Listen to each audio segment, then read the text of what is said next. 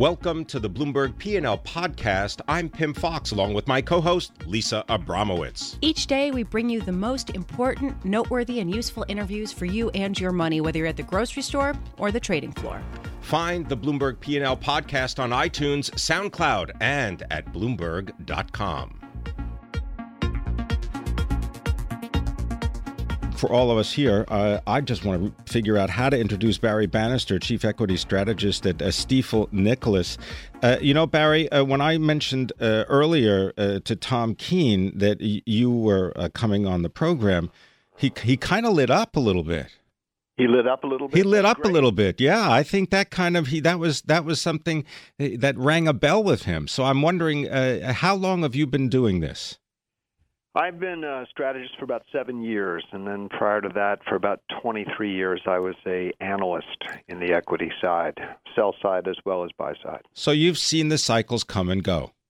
Yeah, yeah okay. quite a few. Yeah, and uh, I use the word cycle uh, specifically, be, uh, and I know I think you know why. And I'm wondering if you would just describe where we are in the cycles that you pay attention to. Yeah, Pim. One of the, the things that we've differed on uh, from from the earliest days is that the Fed really began hiking in May of 2014 when what's called the Atlanta Fed shadow Fed funds rate bottomed at minus three. Uh, it's a complex calculation based on options pricing models, but what it really describes is the effect of QE rate suppression, forward guidance, twist, and other things the Fed did. So we've been in a tightening cycle for several years. And I do think that at about a 2% interest rate on Fed funds, we will reach a point where it's just too much. But that's not going to happen in the next six to nine months. So I think the market looks pretty good to the spring of 18. Well, until the spring of 18, what do you do? Just stay where you are right now? We've been a big positive bull on the uh, reflation trade. Uh, more so last year on energy, I was three months early on that, and then on financials, again, I was three months early. Uh, we've had a few soft months since the election, approximately mid-December, mm-hmm. as the fiscal house is trying to get an order, and it is very difficult. This is not an administration that thought it would win, so there was no government in waiting, and so things are in a bit of disarray. But I think things will get better, and uh, with the uh, clarity on that the Fed's clarity that they've been giving, some growth abroad, I think things look good for uh, another move up in the reflation trade. And that would include energy? Would that include financials? It is primarily financials uh, obviously banks. Uh, it's also the capital spending side of technology, a little different than the social media side. It's also, the, and that includes software, semis, and things like that, continuing or resuming the uh, run that they've had. It also includes industrial and some basic materials, although we have to be careful not to assume that the Chinese are going to employ a fixed investment model forever. Uh, they have to reduce that as a share of GDP. But generally, yes, it's a more pro cyclical, more pro global growth bet, and I think it looks pretty good into the spring of 18. So 2349 for the S&P 500 right now. Mm-hmm. If you've participated and you're looking at it on an annual basis, although I mean, every it really makes no sense, but uh, you're up five percent. What would you do? Yeah, one of the things about low interest rates is it can be two things. One, you can have a low rate because you're fearful of deflation. So what you have is a very low real rate and a very low inflation rate. And that's not necessarily good. It does help your multiples, your PE multiples, because you're discounting the cash flows at a low interest rate. But when you switch over psychologically from fear of deflation to a little more confidence in reflation, it's almost like a light goes on and you get the positive benefit of a supernormal, very low interest rate. Uh, and as a result, you get a very, very high PE ratio. So we, we do think that the $125 trailing 12-month 2017 S&P earnings can be discounted at a 20 multiple, which is a inverse of a 5% mid-grade corporate BAA yield, and that puts you at 2,500. So that's our target this year. Well, all right. We're gonna we could write we're gonna write that down, and then we'll be able to see how that you know turns out for the re- for the rest of the year. But Barry, you know, uh, as I look over your notes and also uh, receive uh, emails from uh, people who've followed your career and listened to you o- over the time, uh, they go back to let's say the post 9/11 uh, world, and you wrote about that. What all the way back from 2002. Mm-hmm. Yeah, in 2001 and 2000, I'd been writing about a uh, a rotation into hard assets, which would be commodities and, and to an extent real estate and gold and things like that, um, and away from financial assets uh, in terms of relative strength. And the commodity cycle, of 2002 roughly to 2015, oil, as you know, rolled over in 2015 with the OPEC price war and the Fed's somewhat premature attempt to exit and raise rates when the rest of the world was going to negative rates. So that tended to crash the price of oil as we saw in 2015. So the commodity cycle was 2002 to 2015. We played that. Um, the cycle now, though, is uh, most of a post debt deflation and a global rebalancing and deleveraging. It gets into very complicated global cross border macroeconomics. And so I'm spending most of my time now, Pim, trying to be uh, more knowledgeable of macroeconomics, and uh, that occupies probably 40, 50% of my time. So, uh, so from that perspective, maybe you can share some of your more recent uh, uh, understandings. Yeah, yeah. Well, I mean, one of the things that's going on is the Chinese savings surplus, which still exists, uh, has to find a home. It has to go someplace. If it stays domestic, it inflates bubbles, drives credit growth. If it's exported, it bids up housing prices in Brooklyn and uh, and uh, Vancouver and elsewhere and Toronto, you name it. Uh, and uh, uh, so what we're seeing now is a push in this administration, which is I wouldn't classify it as mercantilist, but I would say that they're unwilling to eat the surpluses, the trade surpluses of every other country in the world. So we're seeing a change in the global monetary order. This is a very big deal. It's on the scale of what happened in 1940s with the Bretton Woods Agreement, and the U.S. is no longer longer willing to be the dumping ground for the exports of all the other surplus countries from Germany to Mexico to China. And as a result, there's a political change afoot, and I think that'll gel over the next several years, and we'll see more of a balancing of uh, savings investment in each country domestically, uh, and that will re- reduce this role of trade. And we have to figure out what all this means. That's a very powerful uh, statement. Well, the U.S. had, I guess, decided uh, to, uh, uh, you know, to allow. First, it, it, happened in Europe after World War II, Marshall Plan, and so on, that the U.S. would uh, be a source of of, uh, of demand for their outputs, so that they could modernize and develop into capitalist democracies. Um, but then they did that in Asia with some of the tigers, as you recall, and I recall, because we've been around a while in the 1990s, the tiger economies. Um, before that, it was the Japanese, and and of course uh, the Koreans and Taiwanese. But what's happening now is China, which is simply too big, is, has tried to follow that model, and it's been very disruptive. China is no longer a currency manipulator. China was a ma- manipulator 2000 to 2007 when they built up their reserve position. Barry, uh, so we gotta we gotta leave it there. But I look forward to having you in the future anytime. Barry Bannister, Chief Equity Strategist, Stifel Financial, based in Baltimore, Maryland.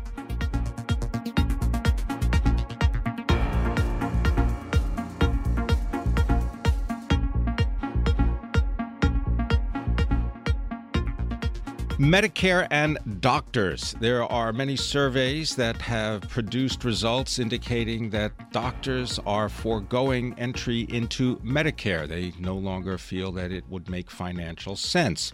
Joining us now is Dr. Chris Chen. He is the chief executive of ChenMed, and they are a physician led primary care facility. And he joins us now uh, on the phone. Thanks very much for being with us, uh, uh, Dr. Chen. Maybe you could just explain the role that Medicare and the reimbursement uh, practice of Medicare works a little bit, and so that we can understand how the doctor fits in and some of the ways in which you are challenging conventional notions. Hi, Pim. Yep. Um, so, you know, our practice primarily relies on Medicare Advantage um, which is a subsegment of the overall Medicare um, population. And what that means is is that they, there's a premium that goes from Medicare over to a health plan. Um, the way that we're able to work with these health plans is that the health plan will then give us a fixed amount of dollars to manage a patient. And that really allows us to create really flexible and unique and innovative models of care that can substantially improve the outcomes of patients. what kind of pushback has there been inside the doctor community, if any? Well, you know, it, it, any kind of change um, yeah, can be difficult. Today, in the Medicare, there's the Medicare fee-for-service world. Um, you know, doctors are paid for, uh, you know, for volume. They're paid for transactions. Uh, the more patients you see, uh, the better you do. In, in our model, which is primarily based in Medicare Advantage, um, we've created what is a value-based care full risk arrangement with health plans. What does that What does and that mean? because I just I want to understand where this came from, right? Because this this all has to do, I believe, with the rules from the Medicare Access and the and the CHIP Reauthorization Act, because that really was kind of something that changed the way doctors got paid, right? Right. So. Yeah. Um, you know, there there is something called Medicare Advantage, um, which is a private, which is a private system, as you said, in which you, the Medicare uh, uh, recipient can have the premiums go to this private company, Medicare Advantage. That's correct. And so there are many Medicare Advantage um, health plans out there, and uh, essentially the the premium dollar goes over to these health plans, and these health plans have to figure out how to improve the outcomes of patients, and ultimately reduce costs, so that way they have some margin left over, right? And so, what a lot of these health plans have done is they've gone out to physicians um, and physician organizations like ours to create novel, innovative models that can ultimately improve the, the, the, the outcomes of these patients and subsequently reduce the cost. So that way, there can be an opportunity to create margin um, on that patient population. What is different about the way you would structure your business having all of this information uh, if you had a kind of clean slate? So, you know, that's exactly what ChenMed did. You know, we noticed that um, about 5 to 15 percent of the, any given population within Medicare Advantage accounts for about 50 to 75 percent of costs. And so what we notice is this population tends to be low to moderate income seniors with multiple chronic conditions. And so what ChenMed sought to do was deliver you know, uh, you know these low to moderate income seniors, concierge level care. Um, this is the kind of care that usually is only available to you know CEOs and executives at large companies, and and we are able to provide this level of concierge care at no additional cost to the patient. So if you're a ChenMed patient, what we're able to deliver them is instead of the average doctor taking care of 2,300 patients, our doctors only take care of 450 instead of a, a doctor only spending about 13 to 16 minutes a day uh, a year with a FaceTime with a patient, our doctors spend about 168 minutes. So how does and it, how do offer, do this? It, well, the way we do this peel, is, peel, give us, you know, by, you know, reveal, the, pull back the curtain a little bit. Absolutely. So, you know, by increasing access to care, by providing this really high touch concierge level care that includes transportation, medications on site, specialists on site, and this high touch level of care, what we're able to do is significantly reduce the hospitalization rate. Today, we've published that we can reduce hospitalizations by 38%. And so, what happens is when you can reduce hospitalizations, you substantially reduce costs. What would be an example? So, I'll like, give, uh, give, us a patient example. Be you know, and you, you, you know, paint the picture for us. Wonderful. So I have a patient of mine. Um, uh, his name is let's call him Mr. F. Uh, Mr. F came to me. Uh, he had been going to the hospital about five times a year because he has end stage heart failure.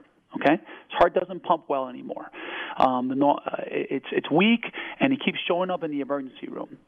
Now, what I know is this is a patient that you know, in general, in a normal traditional fee-for-service Medicare environment, will be seen for 13 to 16 minutes a year of FaceTime. What I've done is I see him, and I will see him every single week if necessary. And so initially, when I met him, he was actually in hospice. He was ready to call it quits. And and when I and you know after seeing him every single week, after providing him door to doctor transportation, after giving his medications on site, after um, having multiple conferences and coordinating his care with his other specialists, I took him from being admitted five times a year, of which each admission cost $20,000, to now he has not been admitted in over four years, and he's out of hospice.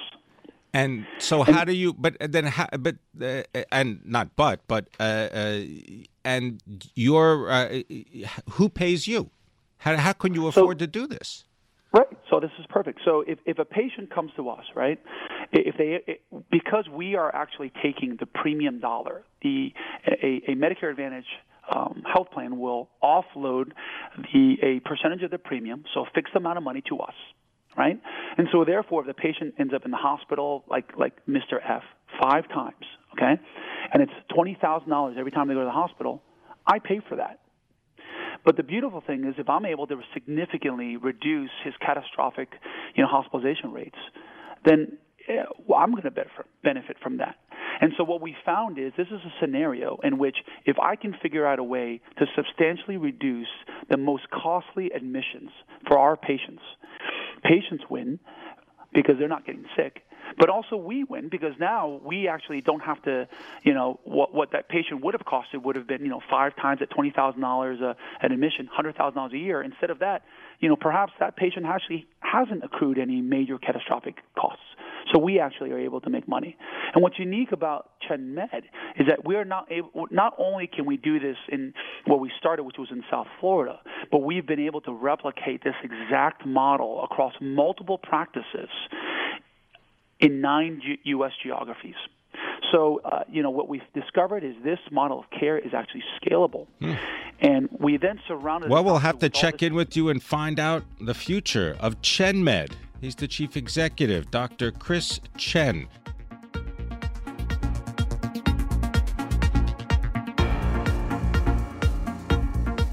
We want to take a moment to let you know about something new from Bloomberg. Starting right now, you can use our iOS app or our new Google Chrome extension to scan any news story on any website, instantly revealing relevant news and market data from Bloomberg and other sources related to companies and people you're reading about. So, no matter where you're reading the news, you can bring the power of Bloomberg's news and data with you. It's pretty amazing. Download our iOS app or search for the Bloomberg extension on the Chrome store to try it out. Learn more at bloomberg.com/lens.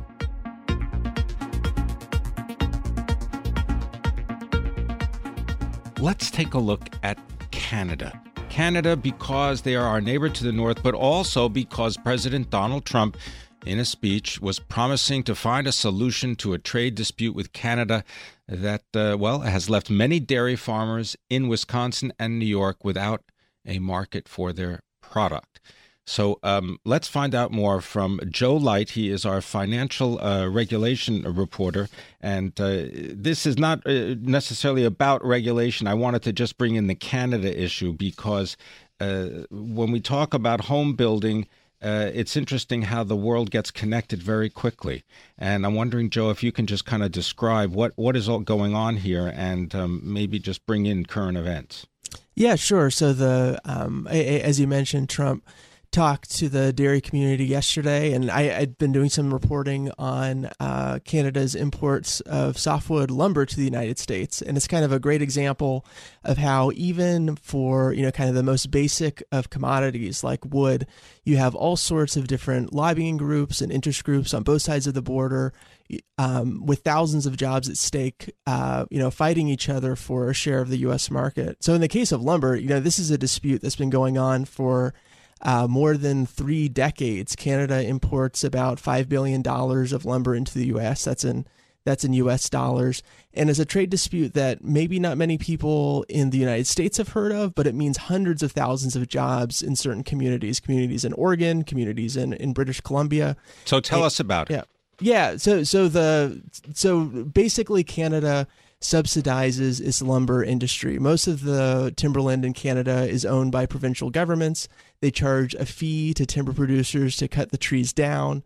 And as a result, um, U.S. companies say that Canadian producers are able to sell their lumber in the United States at depressed prices, which which they say costs American American jobs, costs lumber companies pro- profits. And so, as soon as next week, the U.S. government might be imposing uh, huge tariffs on Canadian lumber imports, and the threat of that has driven lumber prices up by uh, by more than twenty percent since uh, since the election, and and part of that's because you know Trump has talked very uh, tough on trade with Canada, and uh, and you know American producers and Canadian producers and the lumber market is expecting those tariffs to you know and a new deal to come in uh, pretty tough.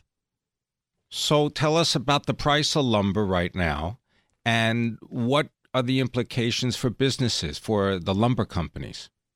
So the the price of lumber it's it's gone up 24 percent since uh, uh, that's as of the close uh, yesterday since the um, uh, since, since the election, and for uh, for a typical U.S. home, the home builders say that's added about three thousand dollars to the uh, to to the cost of a home.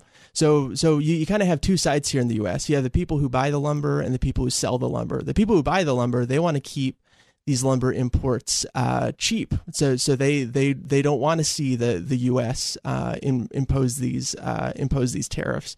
The people who sell sell the lumber, you know, big timber companies like uh, Weyerhaeuser, which actually has some, uh, uh, they they've got some force in Canada as well as the U.S., but most mostly in the U.S. Lo- local lumber companies in, in places like Oregon. How wide is yeah. the gap between Canadian lumber and U.S. lumber? So, so the the tariffs that they're that they're hoping to so the the lumber market it's a it's a Canadian lumber and U.S. lumber is competing with each other, right?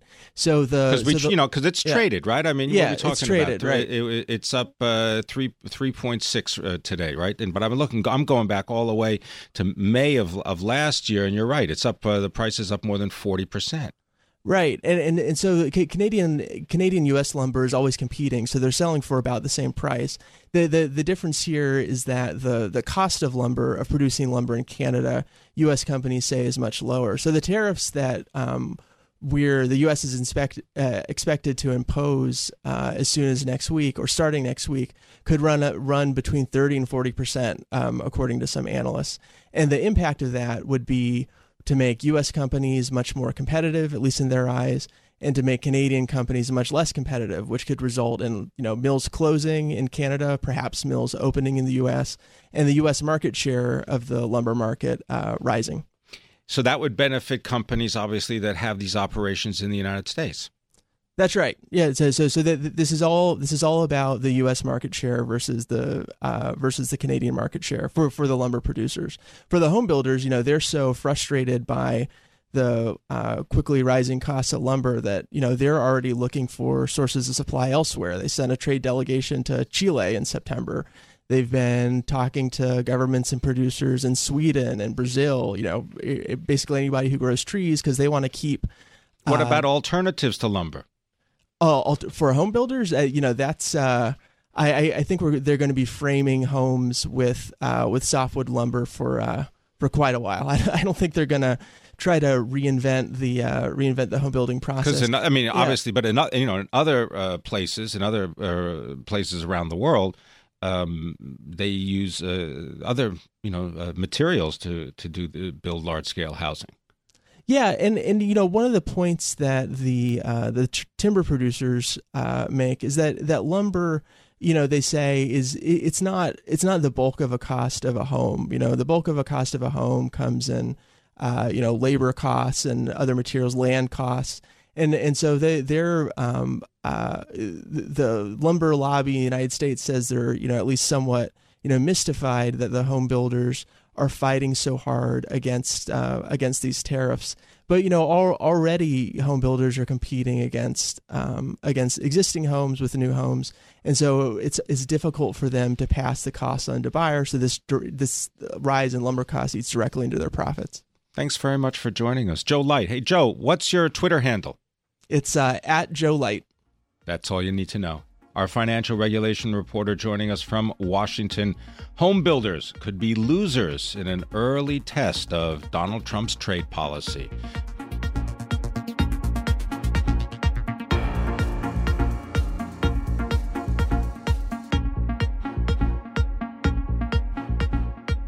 high yield. Well, if you're looking for high yield, what does that mean these days? High yield was up nearly 3% as of the end of February and then it stumbled. Well, let's find out more from Ken Monaghan. He is the head of global high yield at Amundi Smith Breeden. They help to manage $10.9 billion, and they're based in Durham, North Carolina. Ken, thanks very much for being with us. Why don't you first just explain a little bit about your role there, what you are actively doing, and then uh, tell us your perspective on what's happening with uh, with yields right now for uh, these specific types of bonds. Yeah, hi Pim, and thanks for asking me to join you today.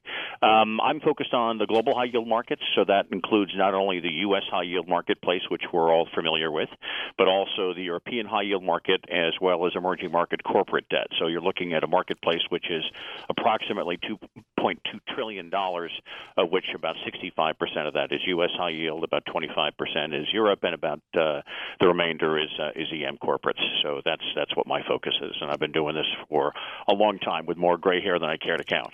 okay, all right. Well, well, maybe all right. So so share some of your wisdom with us right now. Well, as you mentioned, I said we had a we had a pretty strong rally coming into February. The market was up quite strong, and then kind of petered out in in March. And I think that there were a couple of headwinds we were experiencing. Certainly, one of them uh, was in the retail side of things. Obviously, there's been a lot of headline news, both for investment grade companies as well as high yield companies like J. Crew, for example, and Sears, um, regarding headwinds in the retail space. And that I think. Uh, What's your prognosis? Well, I, you know, I think that uh, that both are facing ultimate restructurings. Uh, I think it's pretty much in the news already on J.C. Penney and dialogues taking place with creditors as it as we speak. Uh, with Sears, it's uh, it's been a longer term issue. They've been uh, deteriorating in quality for a long period of time, and uh, and uh, the equity uh, controlling equity shareholder, as you know, has been selling the crown jewels along the way uh, to keep the engine going. And uh, you know, I think ultimately that will uh, doesn't solve the problem that Sears of uh, of a deteriorating business. Well, I'll just give you Sears, uh, of course, uh, we know is uh, run and uh, owned by Eddie Lampert, right? hedge fund manager, and well, I'll just say investor at this point because I mean I'm looking at Sears Holdings, and um, it's a one and a half billion dollar market cap right now. Yeah, yeah. Well, you know, Pim, it's that it's like that old story or that old adage when uh, a good business, uh, a bad business, and a great management team to get, come together. It's usually the bad business that keeps its reputation intact. So I, I think that's what you're seeing here right now. Interesting. Okay, so um, uh, where do you want to go? Because you you know you said there's the 2.2 trillion, and then you know you can slice and dice it really either by industry or by uh, currency. What's the best way to approach what is happening now? Because I mean we are late in in a cycle aren't we? Well, we are late in the cycle, but you know, I think you know, you we're not necessarily expecting the cycle to, to blow up the way uh, the way it, it did in 08 or 09. I think you know, we you know, you talk to sociologists, they also they always talk about the concept of recency and primacy. Uh, the concepts being, you know, we're most impacted or uh, by um, our most recent experience, which in this case obviously was the 08 or 09 recession, as well as the first one we've had exposure to. I think the 08 or 09 one was a highly unusual one because it impacted the banking system in a major way. And obviously, we've had the banks recapitalized in the U.S. in particular. There's some that are still need uh, work in Europe, but the U.S. banks have raised a lot of capital. So whatever headwinds we're expecting, talking about late in the credit cycle, uh, I don't think we're necessarily expecting it to be as as as as, as broad a recession when it ultimately occurs, uh, as uh, we experienced in 08 or 09. You know, if you look back at previous recessions, you would typically find that they impacted you know one or two industries in particular. So if you look back at the uh, the 002 0203 recession, um, that one was uh, much more focused on telecom. So there's certainly some sectors right now that uh, that you know would uh, cause concerns going forward, and maybe the ones that will be most impacted. You know, if we have a recession in a year or two, uh, retail is perhaps at the top of the list, but there's others like technology uh, that some are concerned about as well. You know, you can argue that oil and gas and metals and mining already had a recession of their own. You know, secular problems uh, with kind of the period from late. 14 through the early part of last year. Hmm. I'm just digesting all that because you know that, that I mean that's a that's an interesting scenario if it if it plays out that way. Yeah, you know, I think. Look, uh, we. You think how many in, how, how many interest rate increases do you think are on the table right now? Well, it, it looks like it looks like two for this year. I think is is is is, is what our guess is. But and I and I recognize that an increase increase in interest rates can impact uh, corporate credit. But I think the things that we get concerned about typically uh, coming into a recession or late in the credit cycle, we're not seeing as much of this time. So typically, you know. Uh, so is there anything worth buying right now? now? Well, I think that there is. I think you know we're, we're going to let's recognize that the benefit of the high yield marketplace is for U.S. high yield is that you're picking up effectively 1.7 basis points a day of, of current income. All right, so, that, so I'll give you 30 seconds. Go ahead. Well, I, I you know I think that the, uh, the uh, the answer from our perspective is is you know we still think that there's opportunities in the steel sector, for example. Um, we're ultimately looking for opportunities in retail. We recognize that there's going to be the proverbial throwing the baby out with the bathwater, and there are retailers that are going to survive. Uh, you know, we look at you know, L Brands, for example, is a perfect example of a very high quality credit in a double B space that could be investment grade if it wished to be. Uh, they've done a better job of taking care of their shareholders than they have their bondholders, and those bonds are under pressure. At some point, they'll be interesting to buy. Maybe not yet. Yeah, well, I'm uh, checking them on the Bloomberg, and uh, well, if, we'll have to see. Well, we, are going to put them there, and then you know what? We'll have you back, and we'll uh, be able to uh, sort of track the progress uh, of those uh, L Brands bonds. Thanks very much for joining us. Ken Monaghan is the head of global high yield at Amundi Smith Breeden, helping to manage 10.9 billion dollars. They're based in Durham, North Carolina.